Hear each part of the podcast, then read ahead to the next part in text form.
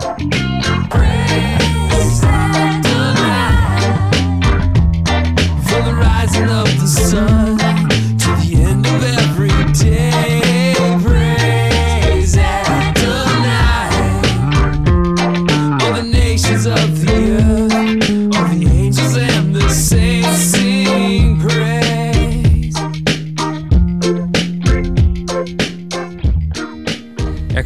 7, verse 54.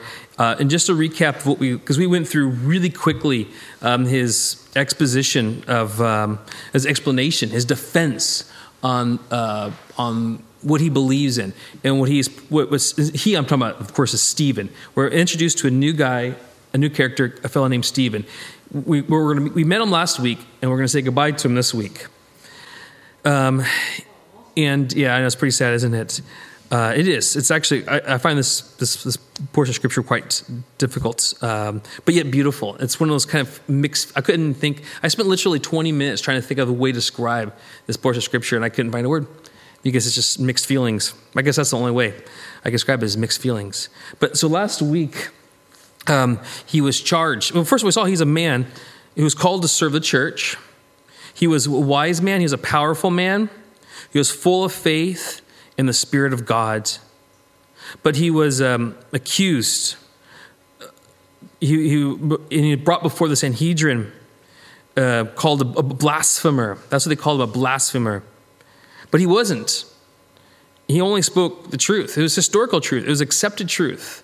You know, it wasn't just subjective truth, like this is how I see it, so therefore it's true to me. He actually spoke what was actually accepted amongst the people as truth. And that was basically what we uncovered last week. I know we were through quite quickly, but basically what he said is, it's just the history of what has happened in Israel. God's chosen faithful people, but they've been all been basically persecuted, ignored, and rejected by the people of Israel.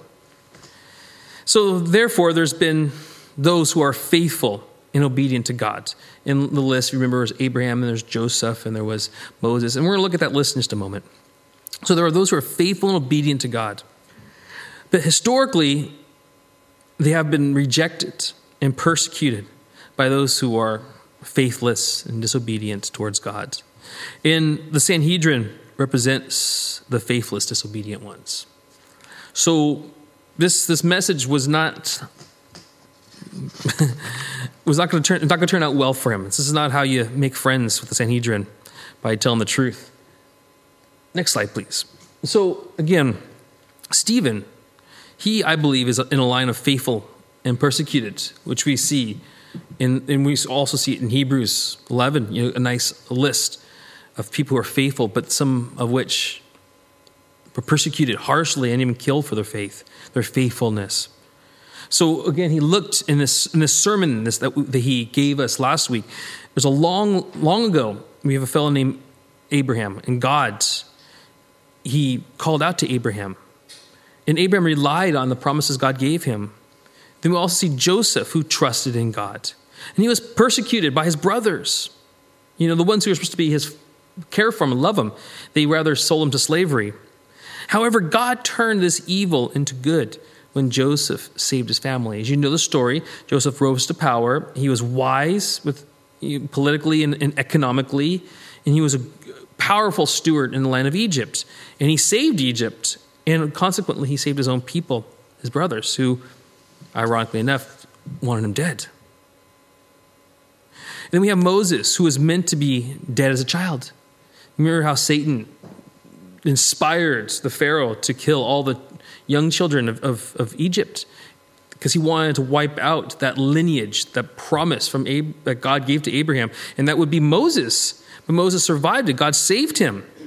But yet Moses, chosen by God, was still rejected by his brethren when he tried to help. He then goes on to deliver the people from Egypt.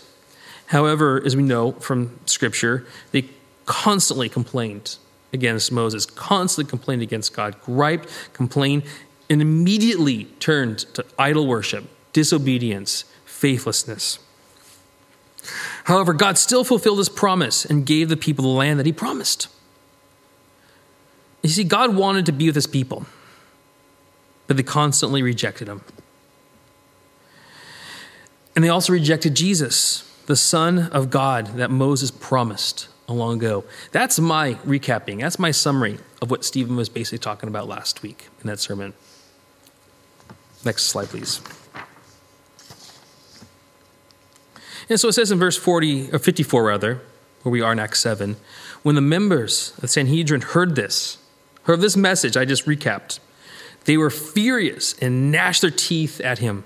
But Stephen, full of the Holy Spirit, looked up to heaven and saw the glory of God. Just Stephen, full of the Holy Spirit, is important.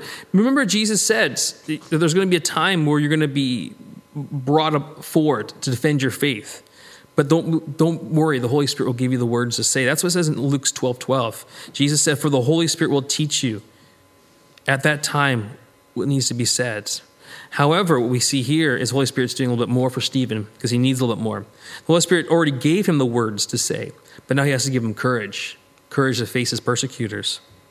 So he's full of Spirit. He looked up to heaven and he saw the glory of God and he sees Jesus standing at the right hand of God. Now, it's interesting because every time we see Jesus on the right hand of God, he's usually sitting.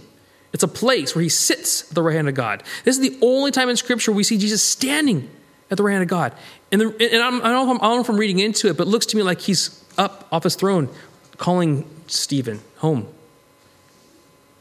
You know what I'm saying? He's not just sitting there being in a place of authority. He is in authority, but he's active. And he's saying, Come, Stephen, come, come be with me. Your, your, your job on earth is done. And so Stephen says, Look, I see heaven open and the Son of Man standing at the right hand of God. So there is the Son of Man standing at the right hand of God. Now, this statement if that sermon he just gave wasn't going to kill him, this statement certainly certainly would, because of the implications, the heavy, heavy duty implications of these words. It's a direct reference from Daniel and Psalm. Daniel 7 13 14 says this And my vision um, continued that night. This is Daniel speaking about his prophecy, his prophetic vision. I saw someone like a son of man coming with the clouds of heaven. He approached the ancient one. That's God and was led into his presence. He was given authority, honor, and sovereignty over all the nations of the world, so that people of every race and nation and language would obey him. His rule is eternal, it will never end. His kingdom will never be destroyed. So you see, the Sanhedrin people knew about this prophecy, and they understand that when he's saying the Son of Man, he's talking about this Son of Man of authority, of rulership. Basically, Jesus is the chief, Sanhedrin isn't.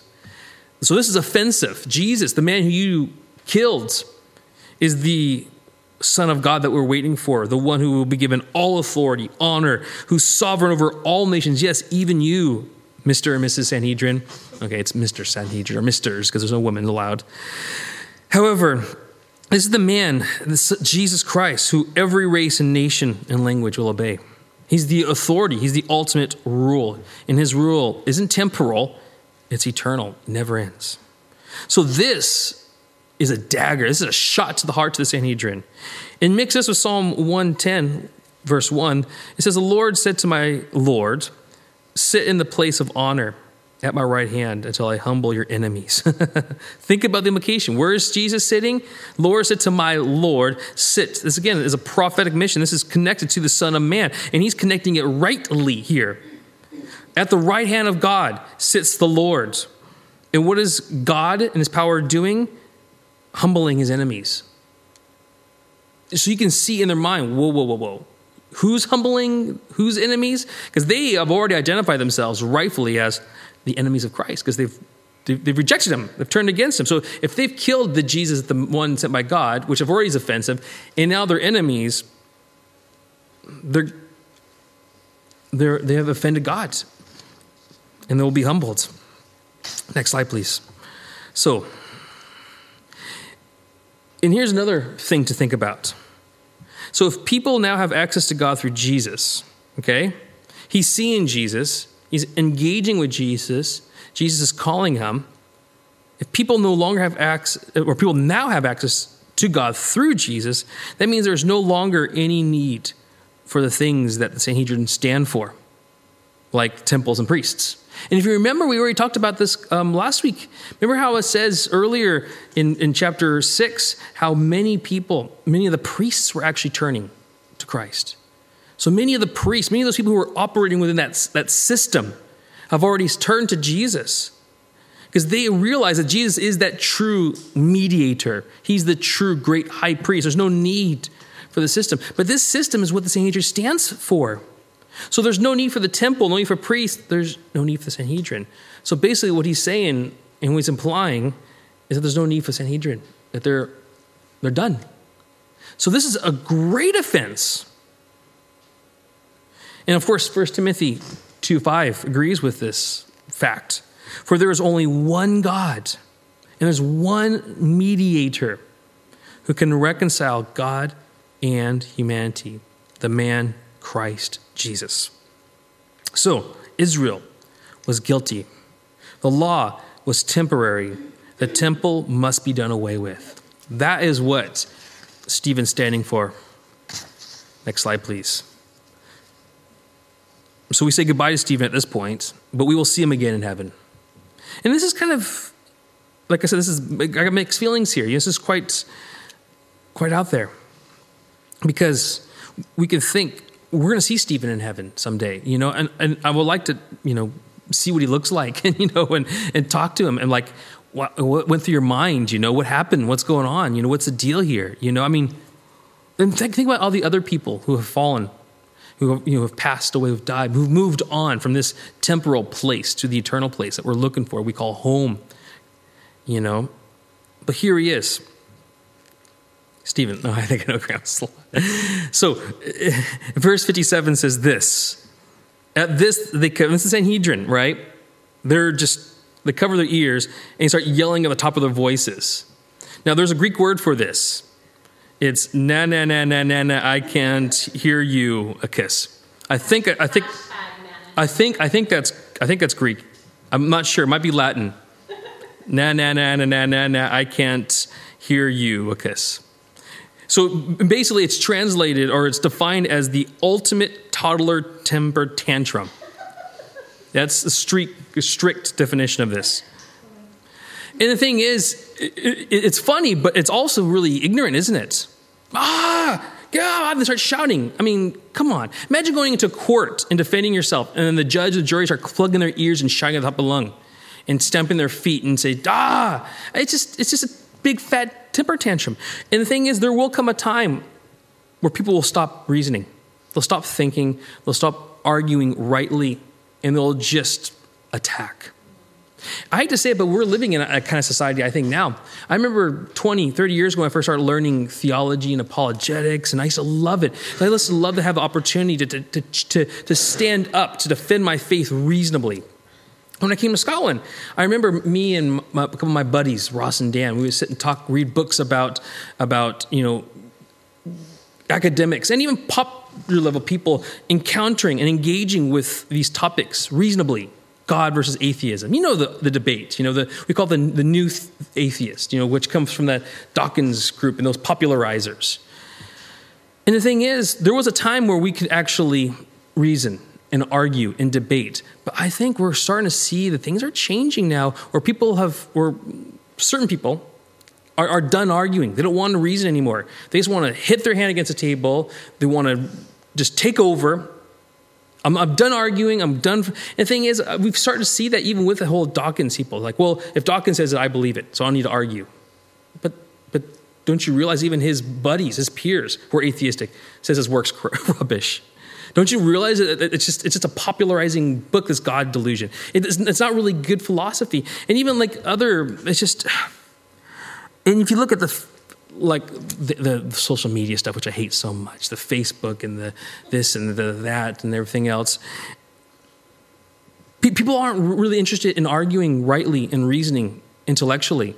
They just want you to shut up with your Jesus Christ so they can be who they want to be and do what they want to do. And they're actually influencing and are getting into office and politics and making decisions for our lives and our children's lives. You know, things that come into law quickly. I'm not going to go into the whole name person thing, but I think that's a part of it. I want someone to be in control over how you raise your child. What's that all about? Where's, where's the voting? Where's the decision making on that? You know? I think we're getting to a point where the arguing, the fighting. I believe there's going to be a time where we're going to stand in court and they're going to say, I don't care, are you Christian or you're not Christian? Well, if you're Christian you're a bad person, you're going to be charged as such. I, I believe the scriptures is open to that. And, and it's going to be on the grounds of not reason, not logic, but on the grounds of we don't like you people. Simple as that. Nah, nah, nah, nah, nah, nah. Fingers in the ears, stamping the feet. It's a scary thought. But the reality is, that's how people are. That's, that's the fallen nature of humanity. They don't want to hear, they don't want to reason, they don't want to repent. They want to keep things as it is. So they rushed at him, dragged him out of the city, and began to stone him. Meanwhile, the witnesses lay their coats at the feet of a young man named Saul. So now we're introduced to a new fella, a fella named Saul. A lot of you already know who Saul is. But I'm, gonna, I'm, I'm, not gonna I'm not going to just let it out just now because I want to embrace him as we're looking at Acts because I want to see him grow as a man. I want to see him change. I want to see him develop and his story develop. So all we see now is this fella named Saul. Saul means I think desired in Hebrew. It's a very Hebrew, very Jewish name. Um, Saul, desired. Here's that man, theologian. You know, part of the Pharisees. You know, an up and coming you know, type of guy. You know, he's like the he's like the Rory McIlroy of, of, of theology. You know, here he is. I think he's actually been done. So, anyways, so then you have so so here he is, and he and they're laying their coats. So he's in agreement. He's like, yes, I'm a part of this. Give me your stuff and go stone him. So the, while they were stoning him, Stephen prayed, Lord Jesus, receive my spirit. And then he fell on his knees and cried out, Lord, do not hold this sin against them. I love this Christ like attitude. This is, this is very similar to what Christ did when he was killed. Don't hold their sins against him. This is a part of your will, God. Save these people, turn them from their sin, change them, rescue them. This is the heart of Christ, and Stephen has it for sure. So he falls to his knees, he cries as he's dying, Lord, don't, don't hold the sin against them. And then when he said this, he fell asleep which is another way of saying he's died, he passed away. And for the Christian, in a sense, this body doesn't die and end, it just kind of goes into a, a new state or a new place.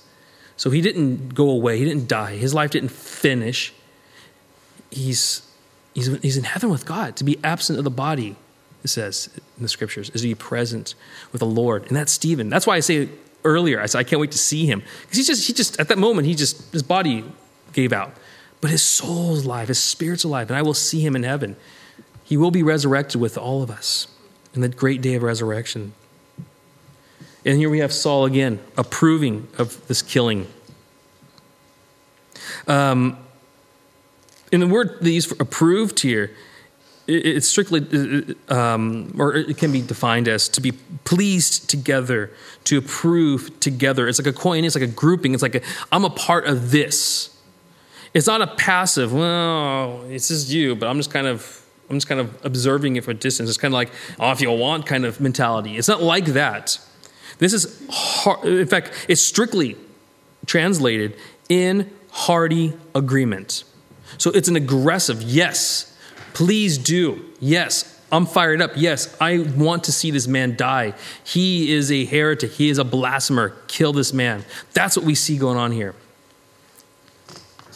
And so in verse 2, or continuing verse 1 of Acts 8, on that day, a great persecution broke out against the church in Jerusalem. And all, except the apostles, were scattered throughout Judea and Samaria. This is interesting. This is very interesting what we see here. So, great persecution from that day breaks out. And we can kind of see, oh, Satan, what do you like? Persecuting the church, messing everything up. But you know what? I don't think that's happening here.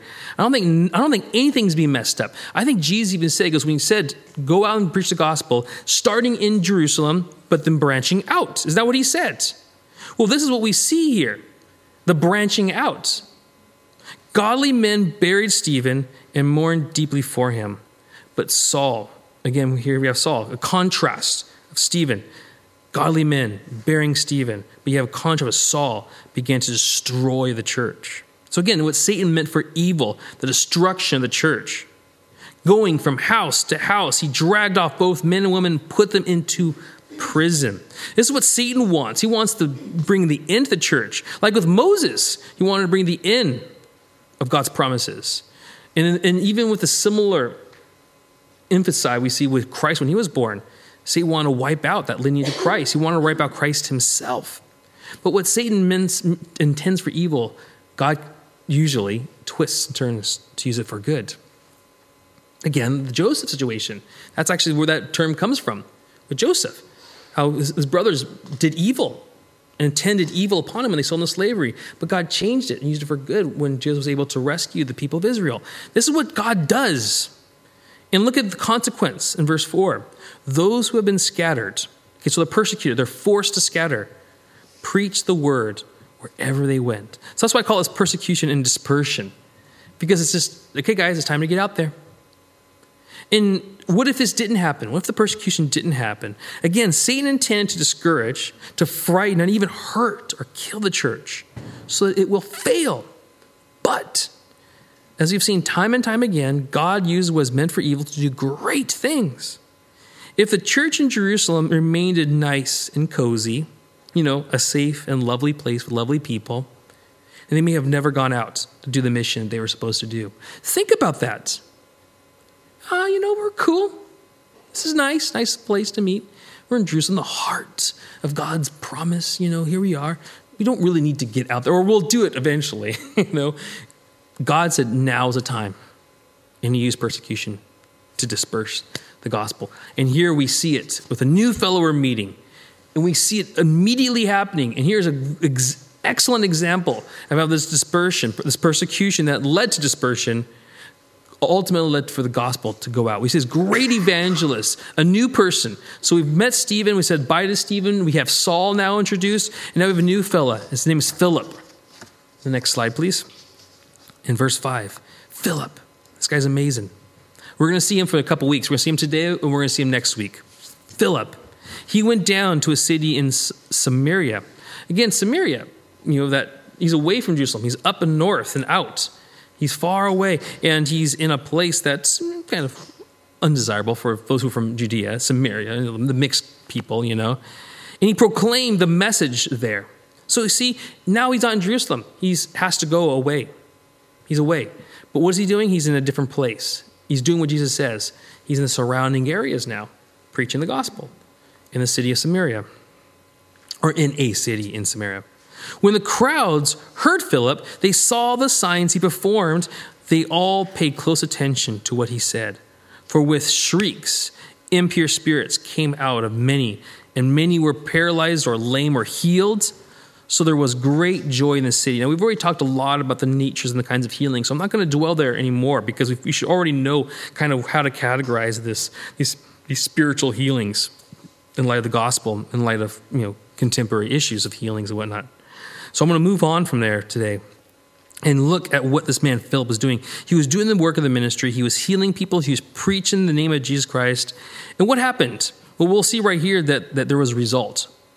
That God, again, was bringing people to salvation. In verse 9, now for some time, a man named Simon. Oh, we have another person. I forgot. Another guy we're introduced to. So we have Philip, and we also have this fellow named Simon. We're going to talk more about Simon. It's almost like, it's interesting because we're going to see some compare and contrast between Philip and Simon.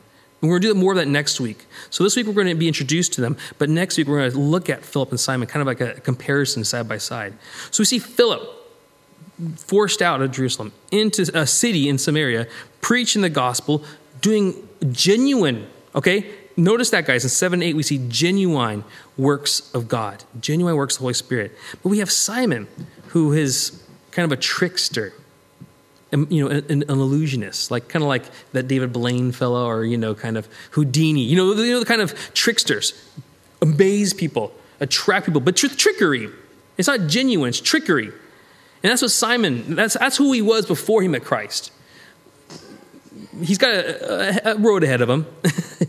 But we'll deal with that later. But now we're introduced to him. Simon, he had practiced sorcery or magic. That's what we're sorcery. It's magic in a city, trickery, a magician, and amazed all the people of Samaria. He boasted that he was someone great. So he was very charismatic. You know, kind of like how you'd imagine like someone like Houdini or, you know, contemporary magicians, you know, they're charismatic. They, they allure people through charm and trickery. So that's how he goes, oh, look at me. Oh, was amazing. So he, he was a showman. He was a showman. And people loved him. They followed him because he was amazing. He did really good tricks. People liked it. He boasted he was someone great. And all the people, both high and low, gave him their attention and exclaimed, This man is rightly called the great power of God. That was his title. Simon, the great power of God, you know. They followed him because he had amazed them for a long time. See, part of that whole attraction of Jesus was, ooh, let's see what he's up to. It's, kind of, you know, it's the entertainment. But you know that a multitude followed Jesus to be entertained, but only a few stayed to remain as disciples. But Simon had the same kind of turnout, if you will, up in Samaria. Oh, look at this guy. He's amazing. He's got personality, he's got character, and man, he does amazing tricks. Well, they call it magic. But when they believed, okay, so here's the message going out. They hear the message of Philip and they start to believe when he's proclaiming this good news, the great news of the gospel of the kingdom of God in the name of Jesus Christ, which is what we're supposed to do. It's what they were supposed to do and what they're finally doing. They're spreading the gospel throughout the world. They were baptized. So all these people who used to follow Simon are now getting baptized, both men and women, and even Simon himself believed and was baptized. Okay? And he followed Philip everywhere, astonished by the great signs and miracles he saw. Next slide, please. So, we'll continue the story of Philip and Simon, the fake, the fraud, the heretic, next week. To be continued. Let's pray.